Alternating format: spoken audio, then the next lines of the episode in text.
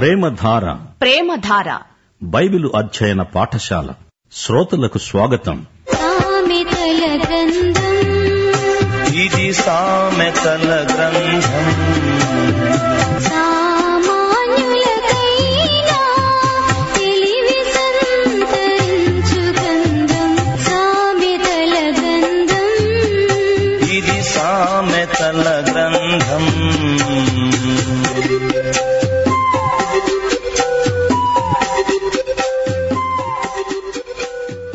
సామెతల గ్రంథం ఇరవై ఏడో అధ్యాయం.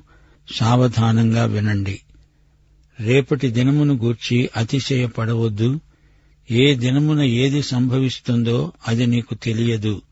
తెలియాల్సిన అవసరమూ లేదు. నిన్ను నన్ను నడిపించే యేసు ప్రభువుకు తెలుసు. అది మనకు చాలు. నీ నోరు కాదు అన్యుడే నీ పెదవులు కాదు పరుడే నిన్ను మెచ్చుకోవాలి. నిన్ను నేను మెచ్చుకుంటే ప్రయోజనం లేదు. నీ ముఖం ఎలా ఉందో అది నీకు కనపడదు. నీవెలా ఉన్నావో ఎలా కనపడుతున్నావో ఇతరులు చెప్పాలి.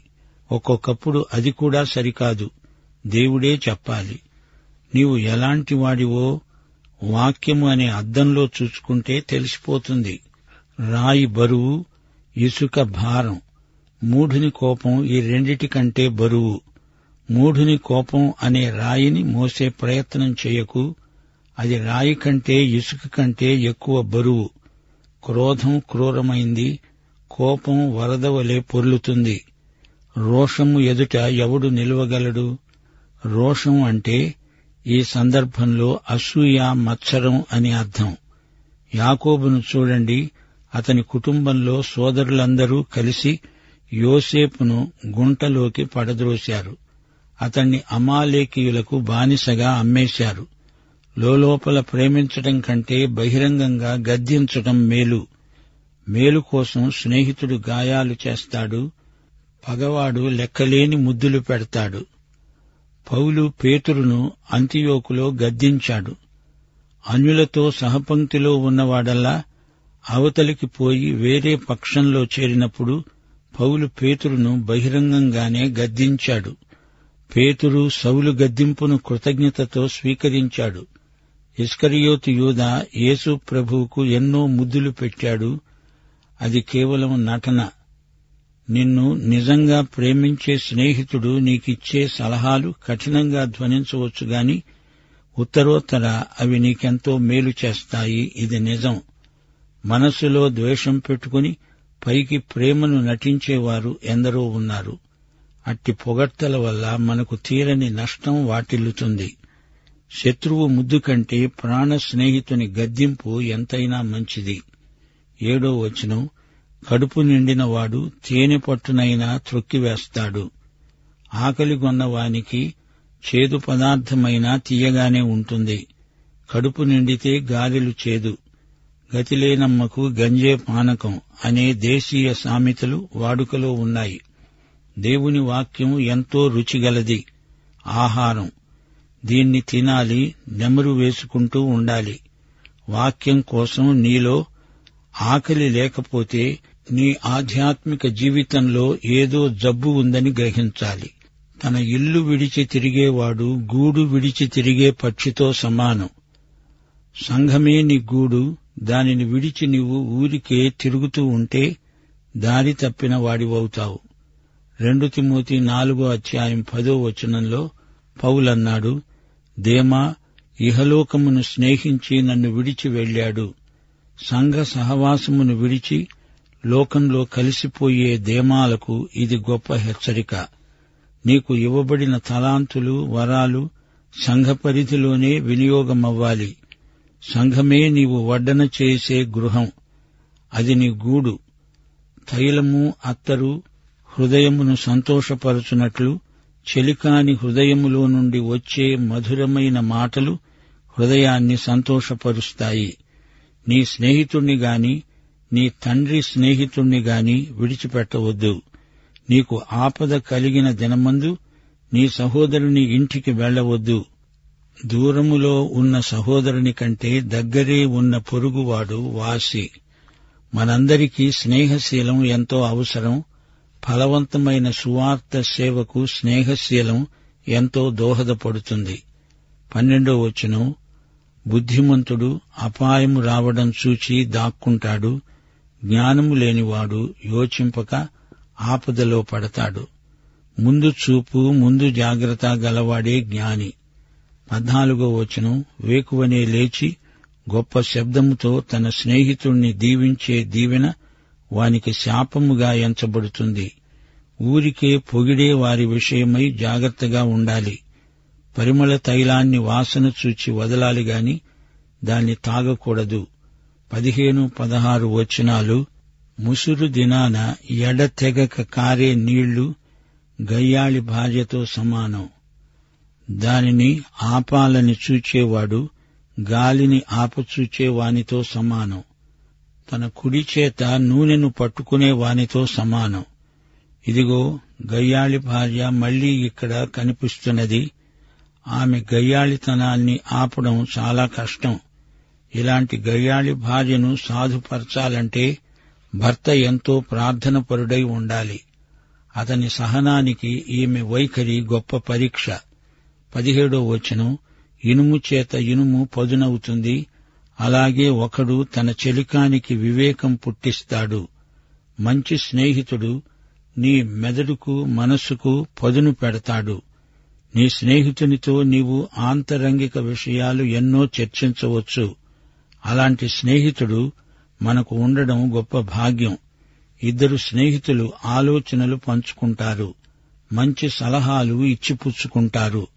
లోతైన ఆలోచనలు పరస్పర చర్చలో ఉత్పన్నమవుతాయి. అరమరికలు లేకుండా మాట్లాడుకుంటారు. వారి ఆలోచనల్లో భేదం ఉండవచ్చు గాని వారిద్దరి మధ్య ఎట్టి భేదము ఉండదు. ఇలాంటి మంచి స్నేహితులకు జేజేలు. పంతొమ్మిదో వచనం నీటిలో ముఖానికి ముఖము కనబడినట్లు ఒకని మనస్సునకు మరొకని మనస్సు కనబడుతుంది. పాతాళానికి అగాధ కూపానికి తృప్తి కానేరదు. అలాగే నరుల దృష్టి తృప్తి పొందనేరదు. స్నేహితులకు ఒకరి మనస్సు ఒకరికి తెలిసిపోతుంది. మానవునికి జ్ఞాన సముపార్జనలో తృప్తి ఉండదు ఉండకూడదు. ఎల్లప్పుడూ ఎడతెగక జ్ఞానాన్ని కోరుతూ ఉంటుంది మనస్సు. పాతాళం సంగతేమిటి? అది అగాధ కోపం. ఎంతమందిని మింగినా దానికి తృప్తి అంటూ ఉండదు. మనము ప్రయాణాలు ఎక్కువ చేసి ఎంతో నేర్చుకుంటాము. మనం జీవితమంతా విద్యార్థులమే. మూస చేత వెండిని కొలిమి చేత బంగారాన్ని తాను పొందిన కీర్తి చేత నరుణ్ణి పరిశీలించవచ్చు. వెండి బంగారాలను మూసలో పోసినప్పుడు వాటి నాణ్యత బయలుపడుతుంది. అలాగే మనల్ని గురించిన దూషణ భూషణ తిరస్కారాలు మన నాణ్యతను పరీక్షించే మూసల్లాంటివి. ఇరవై నాలుగో వచనం ధనం శాశ్వతం కాదు కిరీటము తరతరములుంటుందా? నీవు ఈ లోకాన్ని విడిచినప్పుడు నీ ఐశ్వర్యాన్ని నీతో తీసుకువెడతావా? మనము దేవుని మీదనే ఆధారపడి ఉన్నాము. ఆయన మనకు ఎన్నడూ మారని మార్పులేని స్నేహితుడు. రేపటి దినమును గురించి అతిశయపడవద్దు. ఏ దినమున ఏది సంభవిస్తుందో నీకు తెలియదు. నిజమైన స్నేహం ఎలాంటిదో తెలుసుకోండి. ఎఫిసి పత్రిక నాలుగో అధ్యాయం పదిహేనో వచనం అంటోంది ప్రేమ గలిగి సత్యం చెబుతూ క్రీస్తు వలె ఉండడానికి మనము అన్ని విషయాలలో ఎదుగుదాము. ఐదు ఆరు వచనాలు మరొకసారి పరిశీలించండి. లోలోపలే ప్రేమించడం కంటే బహిరంగంగా గద్దించడమే మేలు. మేలును కోరి స్నేహితుడు గాయాలు చేస్తాడు. పగవాడు లెక్కలేని ముద్దులు పెడతాడు. స్నేహితంలో ఇది సహజమే. నీ ప్రాణ స్నేహితునికి గాయం చేయాల్సి వస్తుంది. ప్రేమ గలిగి సత్యం చెప్పాలి. అది గాయం చేస్తుంది. స్నేహితంలో ద్రోహబుద్ధి అసూయ ఉండవు. క్రోధం రోషం స్నేహితంలో ఉండకూడదు. స్నేహితుని మేలునే ఎల్లప్పుడూ కోరుతాము. స్నేహితుని హృదయములో నుండి మధురమైన మాటలే వస్తాయి. పొగడినా అందులో యథార్థత ఉండాలి. బిగ్గరగా ఉట్టి పొగడ్తలు చేసేవాడు తన స్నేహితునికి కీడు చేసిన వాడవుతున్నాడు. పొగడ్తలకు మనం ఎలా స్పందిస్తామో అందులో మన సౌశీల్యం ఏ స్థాయిలో ఉందో తెలిసిపోతుంది. పుటం పెట్టిన బంగారం ఎంత నాణ్యత గలదో తెలిసిపోతుంది. ఈ సందర్భంలో ఒకటి సమ్ముయేలు పద్దెనిమిదో అధ్యాయం ఒకటి నుండి పదహారో వచనం వరకు పరిశీలిస్తే పొగడ్తలు దావీదుకు మేలు చేశాయి సౌలుకు కీడు చేశాయి. దావీదు ఫిలిస్తీయులను హతము చేసి తిరిగి వచ్చినప్పుడు స్త్రీలు ఇస్రాయేలీయుల ఊళ్ళన్నిటిలో నుండి తంబురులతో వాద్యాలతో పాడుతూ నాట్యమాడుతూ రాజైన సౌలుకు ఎదురు వచ్చారు. ఆ స్త్రీలు గానప్రతిగానములు చేస్తూ వాయిస్తూ సౌలు వేల కొలది దావీదు పదివేల కొలది శత్రువులను హతం చేశారు అన్నారు. ఈ మాటలు సౌలుకు ఇంపుగా ఉండనందున అతడు బహుకోపం తెచ్చుకున్నాడు నాటి నుండి సౌలు దావీదు మీద విషపు చూపు నిలిపాడు. సౌలు దావీదు మీదికి ఈటె విసిరాడు. అది తగలకుండా దావీదు రెండు మార్లు తప్పించుకున్నాడు. యహోవా తనను విడిచి దావీదుకు తోడై ఉండడము చూచి సౌలు దావీదుకు భయపడ్డాడు. దావీదు మిగుల బుద్ధి కలవాడై ప్రవర్తించడం చూచి మరీ అధికంగా భయపడ్డాడు. నీ ఎదట ప్రజలు నిన్నుగాక మరొకరిని పొగుడుతూ ఉంటే నీకేమనిపిస్తుంది? స్నేహితులు పరస్పరం విశ్వసనీయులై ఉండాలని ఈ అధ్యాయం మనకు బోధిస్తోంది. కుటుంబానికి పొరుగువారికి కూడా మనం నమ్మకంగా ఉండాలి. ఒకరొకరికి అవసరం వచ్చినప్పుడు తోడ్పడాలి. సన్నిహిత స్నేహితులు ఎవరికి వారే అన్నట్లు బ్రతకకూడదు. ఒకరికొకరు కావాలి అని గ్రహించాలి. ముఖస్థుతులకు ఇచ్చకపు మాటలకు లొంగిపోకూడదు. యథార్థమైన ప్రశంసలు ప్రోత్సాహకాలే గాని ఇచ్చకపు మాటలు ఎంతో కీడు చేస్తాయి. ఇచ్చకపు మాటలాడే నోరు నష్టం కలుగచేస్తుంది. పగవాడు లెక్కలేని ముద్దులు పెడతాడు. రెండు సమయాలు ఇరవయో అధ్యాయం తొమ్మిది నుండి పదో వచనం వరకు యోవాబు అమాషాతో అన్నాడు నా సహోదరా నీవు క్షేమంగా ఉన్నావా? ఈ మాట అంటూ అమాస్యాను ముద్దు పెట్టుకునేటట్లు కుడిచేత అతని గడ్డం పట్టుకొని అమాష యోవాబు చేతిలో ఉన్న కత్తిని చూడక తనను తాను కాపాడుకొనకుండా ఉండగా యోవాబు అతని కడుపులో కత్తిని గుచ్చాడు. వెంటనే అతని పేగులు నేలకు జారి ఆ దెబ్బతోనే అతడు చనిపోయాడు.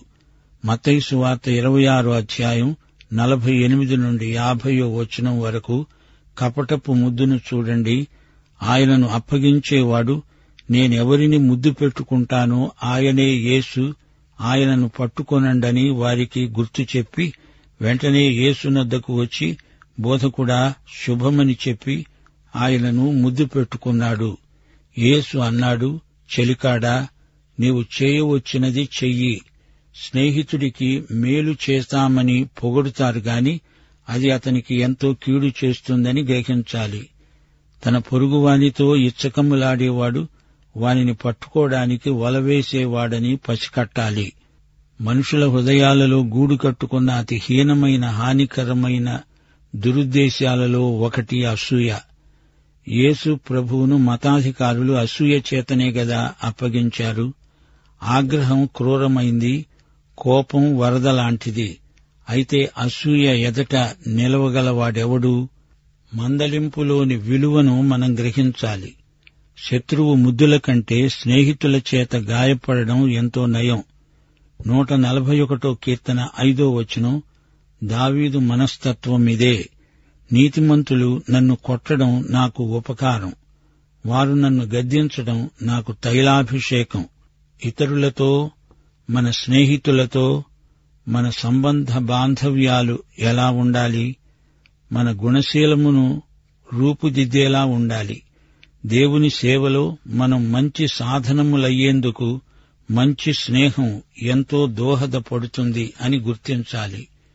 మనిషి తన అంతరంగంలో ఎలాంటివాడో అదే నిజం. బయటికి మాత్రమే కనిపించేది వేషధారణ. అది నిజం కాదు. ఒకటి యోహాను రెండో అధ్యాయం పదహారో వచనం శరీరాశ నేత్రాశ జీవపు డంబం లోకంలో ఉన్నాయి. తనకున్న దానికంటే ఎక్కువ ఆశించటం లోక ప్రవృత్తి. లౌకికవాదికి తృప్తి ఉండదు. ఎంత ఉన్నా ఇంకా కావాలంటాడు. పొగడ్తలకు విశ్వాసి ఎలా స్పందిస్తాడో దాన్ని బట్టి అతని ఆధ్యాత్మిక శీలం బట్టబయలవుతుంది. గర్విష్ఠులు పొగడ్తలను ఆశించేవారు ముఖస్థుతులకు పొంగిపోయే మూఢులు ఎవరో ఇట్టే తెలిసిపోతుంది. స్థుతి అంతా దేవునికే చెందాలని వినయశీలి ఆశిస్తాడు. భవిష్యత్తును గురించి ఆందోళన చెందవద్దు. ఈ అధ్యాయం ఇదే సత్యాన్ని బోధిస్తోంది. ఇదే సందేశం యేసు ప్రభువు చేసిన కొండమీది ప్రసంగంలో ఉంది. మతైసు వార్త ఆరో అధ్యాయం ఇరవై ఐదు నుండి ముప్పై నాలుగో వచనం వరకు సారాంశమిదే. భవిష్యత్తును గురించి చింతించటం వలన నీ ఎత్తు మూరెడు ఎక్కువ చేసుకోగలవా? ఆయన రాజ్యమును నీతిని మొదట వెదకండి. అప్పుడు అవన్నీ మీకు అనుగ్రహించబడతాయి. రేపటిని గూర్చి చింతించకండి. రేపటి దినం దాని సంగతులను గూర్చి చింతిస్తుంది. ఏనాటి కీడు ఆనాటికి చాలు. నీ కుటుంబ పోషణకై ముందు జాగ్రత్త పడకూడదని ప్రభు చెప్పలేదు. ఈ పాఠంలోని ముఖ్యాంశాలను గమనించండి.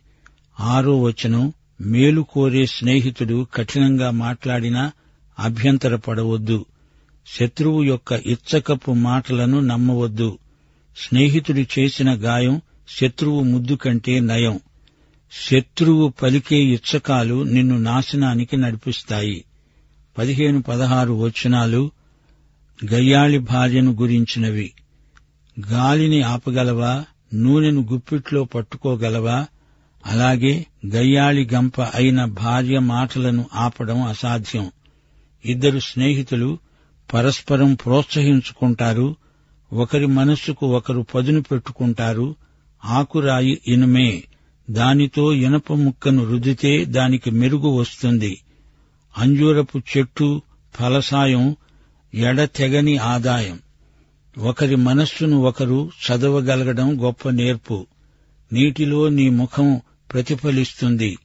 నీ స్నేహితుడి మనస్సు అంత బాగా నీ కనపడాలి. ముఖ కవళికలలో మనస్సును చదవవచ్చు. పాతాళం నోరు తెరుచుకుని ఉంది.